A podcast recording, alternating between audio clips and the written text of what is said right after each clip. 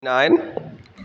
So, Larger Catechism 159 asks the question How is the Word of God to be preached by those that are called thereunto? So, if you remember last week, we looked at the calling of a preacher, that um, the, the main people that ought to be preaching in the official sense are those that have been gifted and called um, and tested and put into that role. So we're asking for these people that have been called to preach, how should the word of God be preached by them?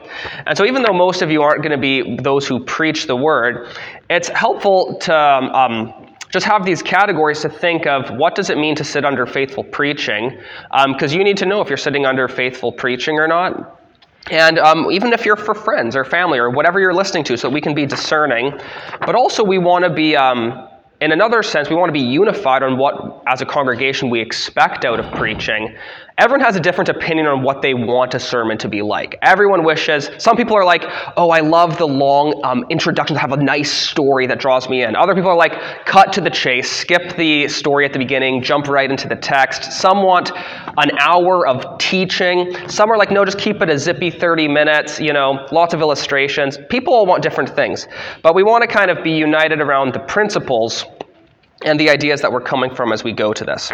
So, the answer uh, to this question says They that are called to labor in the ministry of the word are to preach sound doctrine diligently, in season and out of season, plainly, not in the enticing words of man's wisdom, but in demonstration of the Spirit and of power, faithfully, making known the whole counsel of God, wisely, applying themselves to the necessities and capacities of the hearers zealously, with fervent love to God and the souls of his people, sincerely, aiming at his glory and their conversion, edification, and salvation. Let's ask the Lord's blessing. Heavenly Father, we thank you that you have spoken your word to us, that you have preeminently spoken in these last days by your Son, the Lord Jesus Christ, Lord. And we thank you um, for all those that you have called to preach in His name and to bring His word to your people for their good. So, Lord, would you help us even now as we look to this doctrine of preaching? And would you help us to be unified in our hearts and to even gain a greater expectancy as we come to hear the word today. And um, that we would also have hearts that want to pray for all preachers of the gospel and seek to grow from all the teaching and preaching we hear. We ask in Jesus' name. Amen. Amen. So we're just going to go through each one of these um, quickly. Um, a lot of these have a verse attached to them, and I just was going to say by way of note. Uh, if you notice that a lot of the Bible references are from the King James Version, that is only because the, the catechism was originally prepared with proof texts added to the lines, and the proof texts were originally from the King James Version. So when I copy and paste, that's what comes in, and I don't feel like changing it usually. But also, sometimes the wording that they're picking up is specifically tied to that version, so it's easier to see the connections they're making between the translation. So that, that's why often um, the Bible verses will be in that translation. Um, and so, yeah, we we are going to look at each of these phrases and also look at uh, maybe perhaps a verse that supports it and then a couple ideas. And like usual, feel free to throw out any comments or questions as we go. So, we're starting off here. How is the word of God to be preached by those that are called thereunto? They that are called to labor in the ministry of the word. Okay, that's how we're starting. The people called to labor in the ministry of the word. If you remember last time, some people are called to a specific labor, a work of ministering in the word, right? You remember how when they instituted the diaconate, the apostle said, We need people to wait tables so that we can devote ourselves to the ministry of the word and prayer. They had to be devoted to it.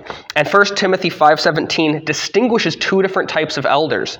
It talks about that the elders worthy of double honor are especially the ones that labor in preaching and teaching, implying some shepherds in the church are called to a particular labor in preaching and teaching that others are not. So, if this is a calling from God and the preacher then wants to carry out this calling faithfully, what does faithful preaching look like? Well, those called to labor in word and doctrine are to preach sound doctrine. And interestingly, in this answer, this is the only part that gives any content to what the preaching is. All, everything else is qualities of the preaching. This is the only thing that narrows in on what the content of preaching should actually be. And it's very, very broad, right? Because we know that in history, there's been different models of preaching, um, different styles, but the key here is that preaching needs to be sound doctrine. That's what Paul instructed Titus to speak thou the things which become sound doctrine. That is, the things which befit and are according to sound doctrine. And the word for sound doctrine in Scripture is the word for healthy. Healthy doctrine, ro- robust doctrine, nourishing doctrine, truth. And so, if we find truth and true doctrine in the Word of God, it means that preaching needs to be biblical. And we use a phrase that says preaching must accord with the rule of faith. So, the rule of faith um, you can think of in two ways. One is that every or the details are constrained by the whole. So you take, for instance, a summary of the teachings of the whole scriptures, say the Apostles' Creed, and you say, if your exposition is to accord with this true summary of scripture, it's going to accord with the truths of the Apostles' Creed or even more specifically in our tradition, with our confessions and catechisms, that is our summary of sound doctrine. Therefore, we can partially test the soundness of preaching by how well it accords with our standards. And that's, in a sense, just a shorthand way of getting to is this sound or is this unsound? Speaking sound doctrine that accords with the rule of faith. So, another way to think of the rule of faith, though, is simply to say that the more clear parts of Scripture help interpret the less clear parts. So, if someone's expositing a text and coming up with something unique and new, um, that's so obscure, but it doesn't jive with all the clear, true things we have, we say that's probably not sound doctrine. You go with the clear things, the things the whole church confesses, the things we unite around, and use that as the rule that helps sift out and guide preaching. And this is sound doctrine that arises from a passage of Scripture. And when we're thinking of the doctrine that arises from a text, preaching is not just to be um, an explanation of every idea or word in the text. That's kind of more of a teaching. Preaching is not just exegesis, walking through a text word by word, saying this word means this, this passage means this, and just understanding it on that level. Preaching, um, it moves beyond that to a doctrine that arises from it. So you take a text of Scripture and you say, what is the what is a truth or what is a principle that this text is communicating whether it's a short text or a long text? What is a, a doctrinal truth that this is communicating? And doctrinal there doesn't have to mean like this is ahead of systematic theology but really what is a truth in this text that can be expounded and delivered? A truth that arises from the text and so, interestingly, along with, we're familiar with the Westminster Standards, the Confession, and Catechisms, but that assembly of men, they also prepared a number of other documents. And one of them was called the Directory of Public Worship, where they actually walked through all the parts of worship and said, hey, this is a wise way to do the reading of Scripture, this is a wise way to do singing. And so, I'm going to pull up and with some of these, we can get a better idea of what um, the divines were talking about when we look at how they actually talked about how preaching should be done more at length. So, this is from, if you see DPW, that means the Directory of Public Worship. And so, this is what they say. Ordinarily, the subject of a sermon is to be some text of Scripture, holding forth some principle or head of religion, or suitable to some special occasion emergent. Or he may go on in some chapter, psalm, or book of the Holy Scripture as he shall see fit. So they're already here giving flexibility. You can preach straight verse by verse through books of the Bible, or you might just pick a text.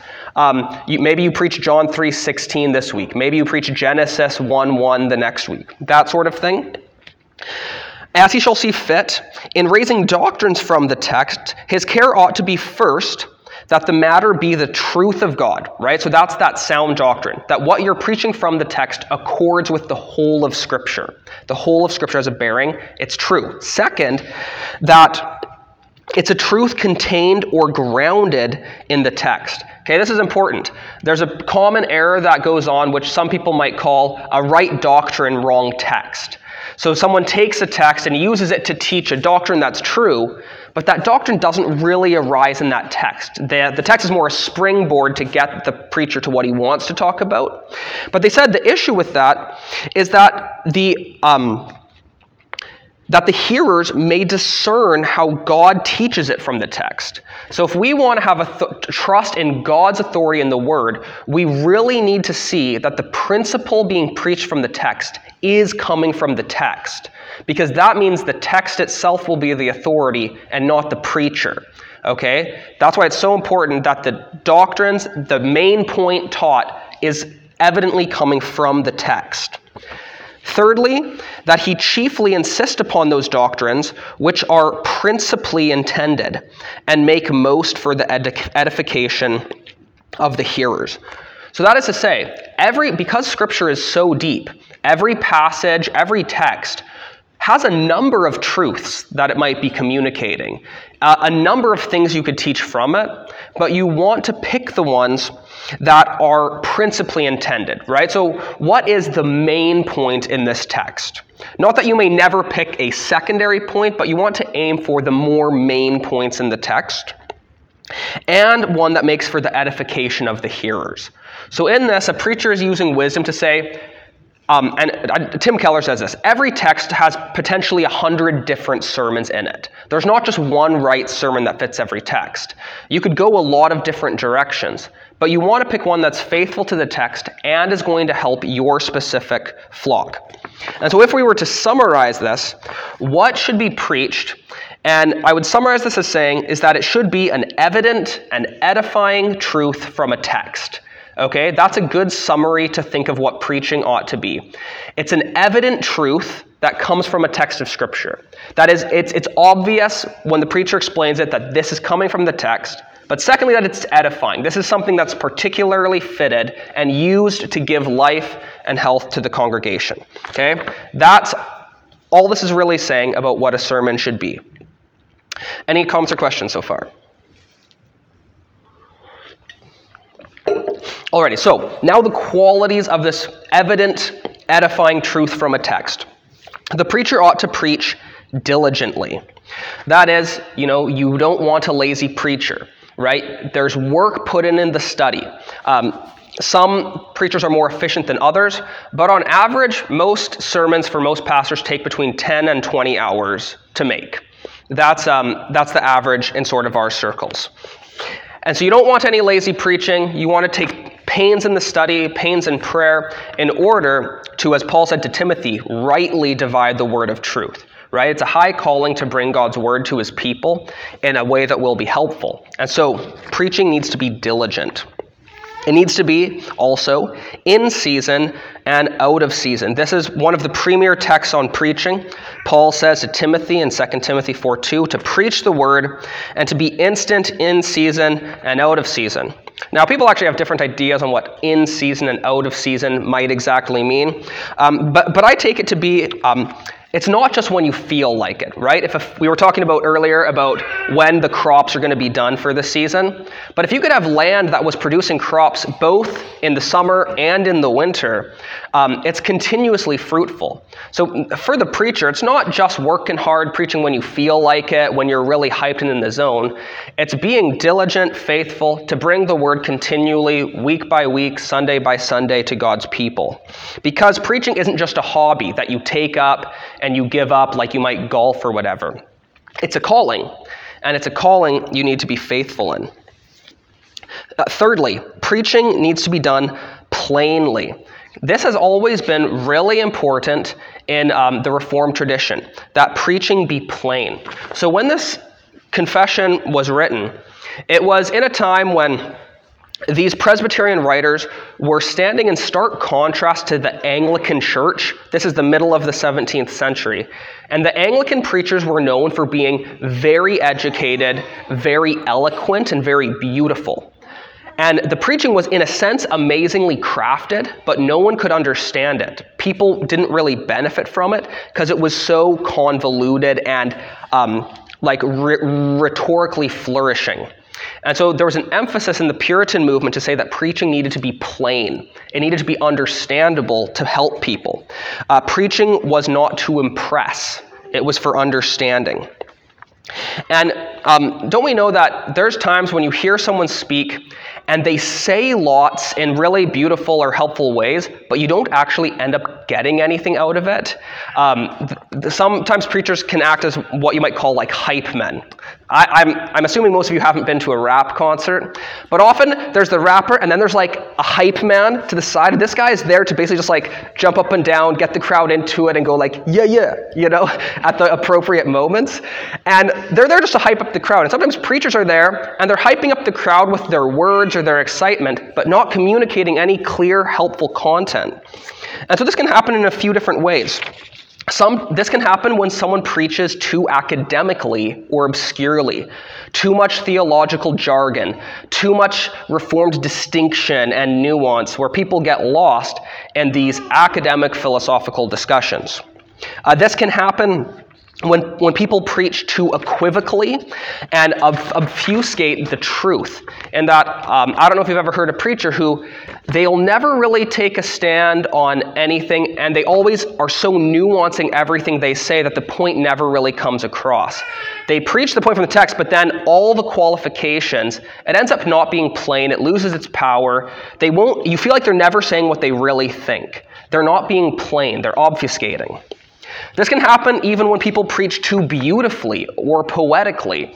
Some people do have just such a gift for language, but their literary skill is above um, what us average literary folks can um, understand. And so, just like the poeticness, the imagery, you can get lost in that, and it makes it not plain. Or also, this happens when people preach too unclearly or in an unstructured way. They have a lot of good thoughts, but they're so disjointed and there's no logical progression that it's again unplain, difficult to follow. Uh, this is how the Directory of Public Worship expounds on this point. They say that the preacher should preach plainly, abstaining also from an unprofitable use of unknown tongues. That is, don't go so heavy into the Hebrew or Greek, which most people don't know, using strange phrases and cadences of sounds and words. I don't know if you grew up in a tradition where the preacher had a preaching voice that was like this sing song thing, um, a, a lilt to it, and that's just it's not plain, it's unprofitable. This cadence of sounds, um, and you should, the preacher should also sparingly be citing sentences of ecclesiastical or other human writers, ancient or modern, be they never so elegant. And this is a constant temptation. When you're studying, you come across all these great quotes from Calvin and Matthew Poole and Spurgeon, and you want to share them all. But often you realize quotes kind of go over people's heads. It's really hard to actually get a lot out of them. So they recommend being sparing in the use of quotes, which is interesting. You might not assume that um, from this, you know, 1647 document. But they are just following the biblical example. In Nehemiah 8 8, the people come together and they read from the book, from the law of God, and the priests read it clearly. They gave the sense so that the people understood the reading right? So they helped the people come to clarity and understanding about the Word of God. And so, to this end, structure is really important. Clarity in language and in terms and in um, diction is important. Using illustration is important because illustrations help hammer home biblical truth. And the Directory of Public Worship again says the illustrations of whatsoever kind ought to be full of light and such as may convey the truth to the hearer's heart with spiritual delight. Uh, Charles Spurgeon was famous for his illustrations, and he used an illustration about illustrations when he said that in preaching, illustrations are like the light that comes in through the stained glass windows. It doesn't bring anything new, but it allows you to see what is there more beautifully. When the light comes in, it doesn't change the content of the room, but it, but it adds um, shadow and color and distinction. And so illustrations are really important in preaching because that is often how the truths get actually nailed into people's minds. Um, I was at, we were advised in a class in seminary. Um, Dr. Beeke was saying that you, when you're when you're a young preacher, you really want people to just like be excited about the doctrinal truths of Scripture. But he said you'll realize very, very quickly that after you preach, 75% of the comments people will make to you after are about the illustrations you used. It'll be, oh, I just really found that so helpful when you, when you likened the Lord to the sun and to photosynthesis, how we get um, energy from the Spirit. And he said, it'll at first be kind of discouraging. You think, was not the doctrines I was teaching exciting? Why are you all up on the illustrations? But he said, you have to accept this is, seems to be the way God imprints these truths in our minds when we tie it to real life examples, use illustrations and analogies. So it's really important to work at those illustrations, making sure they are actually accomplishing the task of making the truth more evident and not just being, you know, a brain break to, to get excited about, to help see more clearly. Any comments, questions? Oh, tea in my eye. Okay, preaching should not be in the enticing words of man's wisdom, but in demonstration of the Spirit and of power. That's exactly what the Apostle Paul says in 1 Corinthians 2 4. He says, Our words to you were not in the persuasive eloquence of man's wisdom, but in demonstration of the Spirit and of power. And if you'll remember from a few weeks ago when we talked about the means of grace, means like preaching are what the Holy Spirit uses to work salvation in his people. And so we know that preaching doesn't work by just communicating information, but by that information from the word being wielded like a sword in the hand of the Holy Spirit to do work. It's spirit and power. And therefore, I think that implies two things for us. One is that every preacher ought to be a praying preacher, praying over their message, praying for the power of the Spirit to attend the preaching of the word. But then we also need to be praying for the preaching of the word, for our preachers and the message to be preached, that it would be attended by the power of the Holy Spirit. Spirit and power. But nextly, preaching needs to be done faithfully. So, again, similar to that idea of in season and out of season, if pastors are truly shepherds, which is what the word pastor means, it means they are accountable for, to God for how they shepherd the flock. So, this idea of faithfulness is that a pastor is a steward. A steward, first of all, of the mysteries of God, but secondly, a steward of the sheep. And so, to be faithful in this task is to be faithfully taking the truths you're stewarding and applying them to, for the benefit of the people you're stewarding. So it's a shepherding, it's an entrusting, it's a stewardship on behalf of God. Faithfully making known the whole counsel of God. When Paul's giving his farewell speech to the Ephesian church, he, he reminds them how he taught them from house to house, publicly, privately, but he said, I have not shunned to declare unto you all the counsel of God, the whole counsel of God. And this doesn't mean that, that Paul exposited to them every verse in the whole Bible. Preaching the whole counsel of God means that you're taking the whole counsel, all the teachings of Scripture, and bringing them to bear and apply to everything in Scripture you're teaching. All these truths have a bearing. You're not missing any major chunks. You're not going against what the Scriptures teach. But in another sense, the whole counsel of God um, you can really think of it as the summary of the gospel message. That is, I didn't shun from declaring to you anything profitable for your salvation.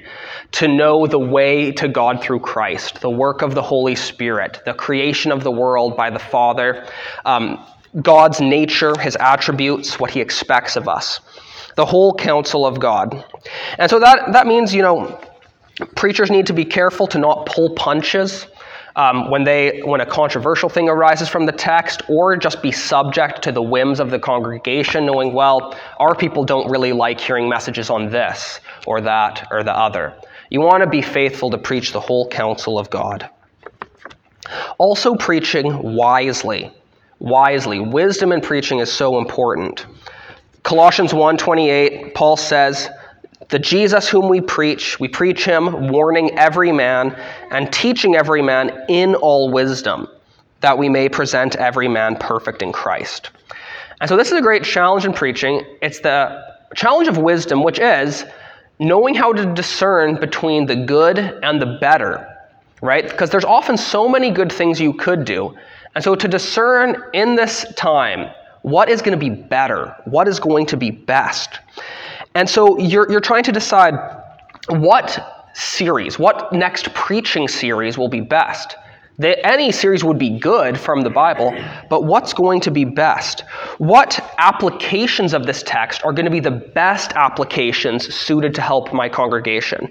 What are the most salient points to bring out in this text? What are the, mo- the most relevant details? What are the most helpful illustrations I could bring to bear? The need for wisdom is great. And the Directory of Public Worship reminds us of this. It says that the preacher, um, he needeth not always prosecute every doctrine which lies in his text, so is he wisely to make choices of such uses, as, by his residence and conversing with his flock, he findeth most needful and seasonable. And amongst these, such as may draw their souls to Christ, the fountain of light, holiness, and comfort. So it's saying this wisdom is the wisdom of applying the Word of God to a specific people of God. And that's the wisdom, knowing how to. So, like, wisdom personally is knowing how to take the principles of the Word and apply them to your life in your situation. Wise preaching is the same thing. And so, this really leads us into that next point that it, they need to be applying themselves to the necessities and capacities of the hearers. Every congregation is different, has different needs, different capabilities. And Paul knew this when he was de- dealing with the Corinthians. He said that he said, "I fed you with milk and not with meat, for hitherto you were not able to bear it, and even now you're not able." He's saying, "I knew that in this season I had to preach you really simple doctrines, the most basic truths over and over because you were at an immature state." right? The Corinthian church was freshly converted in a pagan city. They really needed the basics. And so, preachers must know their congregation. You need to know what's the general education level of this flock? What's the general level of their engagement with the culture? What are the most pressing issues for them? What are the most prevalent temptations and idolatries for them? What's the general temperament and background that this people comes from? Right? Tim Keller is going to preach very differently to his church in New York City than a preacher out in a rural county would because the necessities and capacities of their hearers are so different. And that can be a danger with multi site videoing in of preaching, especially when it starts going in great distances, is that the people receiving a word, although it's biblically true, the word has not been fitted for their particular needs as a community right? If you're in a congregation, the congregation's just gone through a dramatic loss and they're in a time of grief. Yet the pastor being videoed in doesn't know that. He doesn't know that the sermon ought to be adjusted to particularly be suited to people in a time of grief. And so there's deficiencies in a lot of these contemporary ways people are trying to disseminate preaching. You have to know the flock, which also applies that preachers need to be among the people. Often in larger churches, pastors are really just holed up in meetings with the, with the upper crust in the church.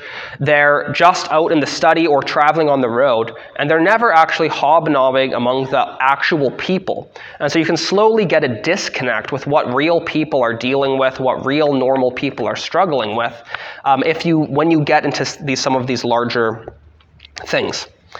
And so, even by way of example, um, there's a huge difference in the needs of, um, of the people in the churches I grew up around versus when I moved here. And one of the noticeable differences was how people relate to the um, problem of assurance of salvation. So, in the context I grew up in, one of the biggest problems in the church was presumption. Everyone assumed that because um, this person prayed the sinner's prayer at four years old in Aunt Sally's Bible class. Uh, she's for sure a Christian, even though she's living a life totally in the world, totally immoral and sinful. And it was really important to try to teach people um, the marks of grace, that there is true salvation and regeneration that changes your life, and to not assume that you're saved so easily. Whereas often when that same message gets translated into this context, where people grew up struggling not with presumption of salvation, but struggling with whether they could ever have assurance of salvation, that message often does much to harm and to discourage God's people because the needs are different. And so I find in this context, it's much often more important to preach messages of comfort to help bring assurance that the faith that is there is a genuine, sincere faith and they can have assurance. Whereas that message, it would lead to presumption in a different context. And so, even in that, um, and I noticed people that grew up in um, churches that struggled with assurance, the way they could speak to people that were struggling with that issue, when I was like, I've never known anyone that struggled in this way, um, you're so skilled in that and you're so fitted uh, to, to that sort of work. So, you apply yourself to the particular needs in your church, in your context. Anyone got any comments or questions to add as we keep going? Alrighty, preaching also zealously. We read in Acts of Apollos, he was instructed in the way of the Lord and being fervent in spirit. He spoke and taught diligently the things of the Lord, even though he knew only the baptism of John. So Apollos is said to be an eloquent man and one who was zealous. He was fervent in his spirit. And again, in preaching, we have to be careful here that the desire to be zealous doesn't turn into affectation. That is, putting on airs, putting on a false passion and excitement to try to arouse an emotion in the congregation.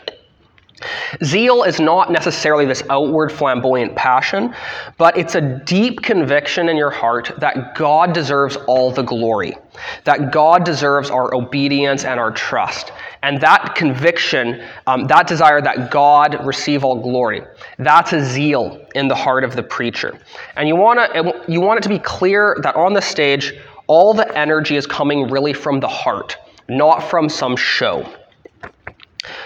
Preaching is not, it's not a, a monologue or a soliloquy in a play. And it needs to be done with fervent love to God. Uh, this is what Paul says The love of Christ constrains us because we judge that if one died for all, then all have died. And it continues that he died for all that those who live may no longer live for themselves, but for him who died for their sakes. And so there's a controlling interest um, that love to God ought to be the driving heart of the preacher, even more than the desire to help people, even more than the desire to show forth truth. It's all done out of love for God and with a desire for the increase of love for God. And this is what John Piper calls expository exaltation. That in expositing the scriptures, it ought to lead to an exalting in God, a rejoicing in God, both in the preacher, modeling it in the preaching, but then also in the people. Or you could say it this way that the end of all preaching is for doxology, that is, for the praises of God for increased love for God, increased affection for God, increased delight and rejoicing in God. Fervent love for God is at the heart of preaching. And there's a sense in which then a minister who's been enraptured with the love of God can speak of what he's seen and heard. I was reading in Psalm 66 this morning. David says, Come, you who fear God, and I will tell you what he has done for my soul. The preacher has to have experienced the things of God of which he's preaching. And in that sense, he's a salesman for what he's experienced, right? You know that if you've like got a product or experienced something that was just so wonderful, you just want to tell everyone out of that overflow. You've gone to a great new restaurant, it's like, oh, you've got to go check out this restaurant. It's so great.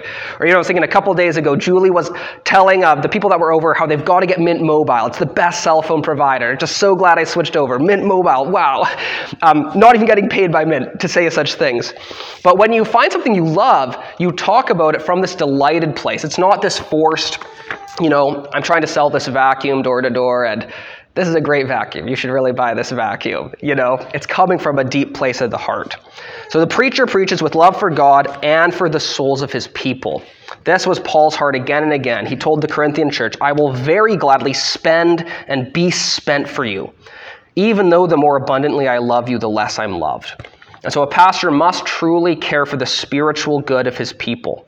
And the old term for pastoral ministry was the term soul care. That was the pastor's preeminent duty to be one who is in the business of caring for souls, like a physician for souls. As the doctor cares for the body, so the minister, the elders, to care for the souls of people. In um, in these times, they used to distinguish between those that would be called to be teachers or doctors, they called them in the seminary, and those that would be pastors in the local church. And they said the difference, you know, between a seminary professor and a pastor, they say the professor is an expert in exegeting the Word of God. That is, he's an expert in using the original languages, getting to the heart, knowing the biblical theology. But the pastor, they said, is an expert in the souls of men. That the thing that distinguishes the gifting of a local church minister from a professor is that a local church pastor, although he ought to be competent in all these tools of the Word of God, has a particular knack for knowing how to bring that to apply to the relevant issues in people's life. That is, there's an aspect of psychology that's important to understand. And so a bad preacher is one that is not emotionally aware, that is an aloof personality that really doesn't get people right? We all know those people that have low emotional awareness, low empathy, low ability to understand. But this ability to be an expert in understanding how do temptations drive people? How do people's minds work when they're being drawn away? How will people understand and comprehend this doctrine? You really have to understand people far more than in an academic context. They preach sincerely. That is, you know, they're doing this really out of love for God, not for the social respect, not for the paycheck, not for the lifestyle. The minister really believes what he practices. Um, aiming at God's glory. That is, H.B. Um, Charles says, ultimately, when you're preaching, you want to recognize that you're preaching to an audience of one. The, the point at the end is did, it's not did people like that sermon, did people appreciate it, but was God pleased?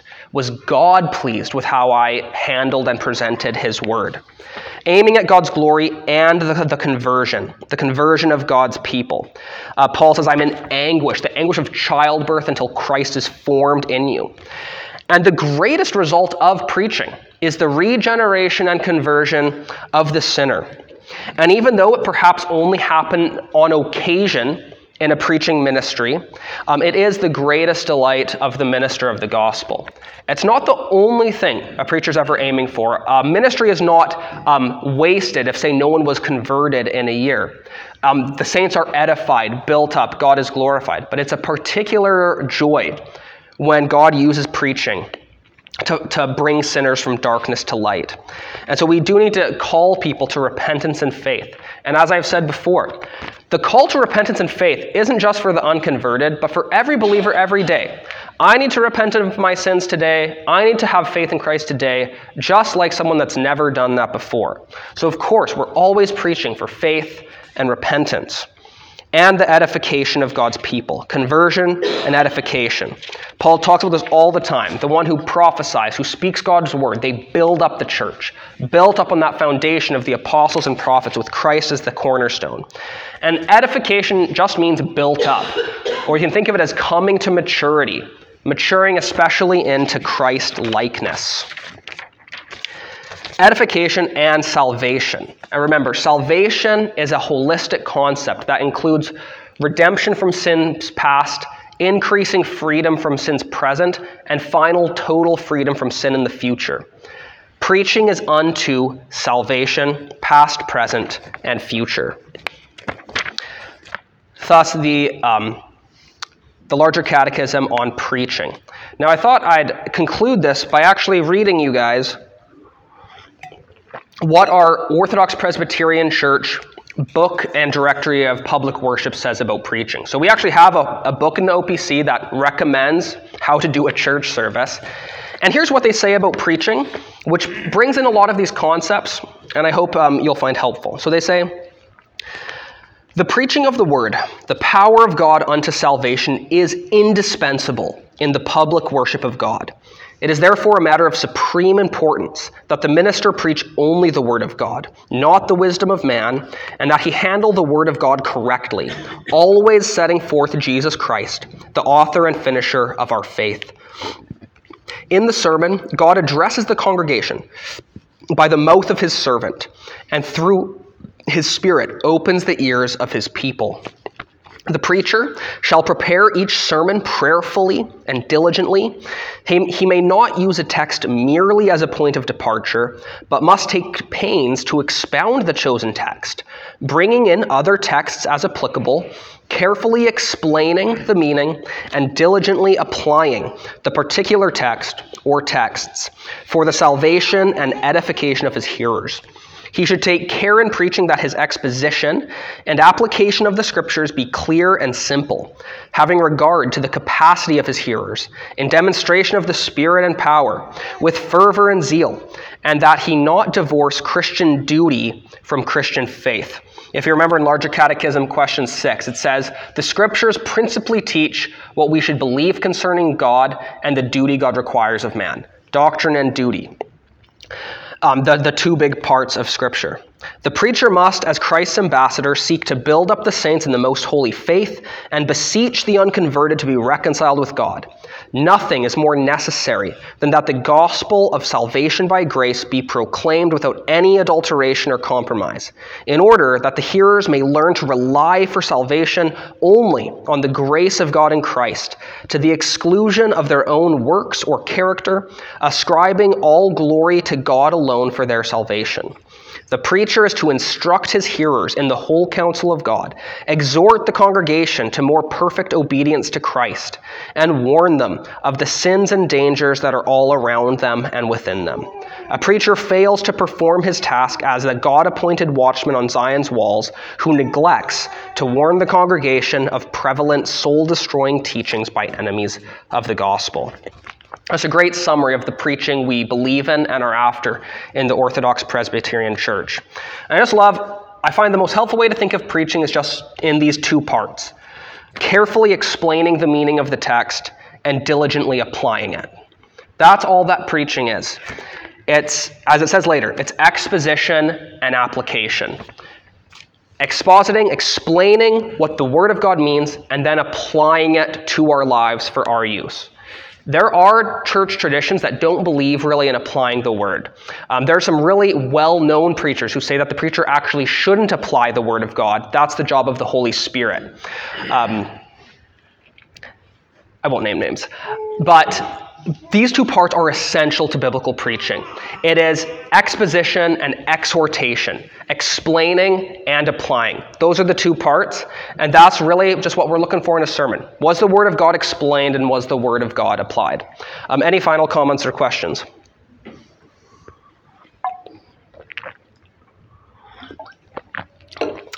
Perfect. Well, let's uh, go to God in prayer and you prepare to hear the Word of God, which we're looking at next week.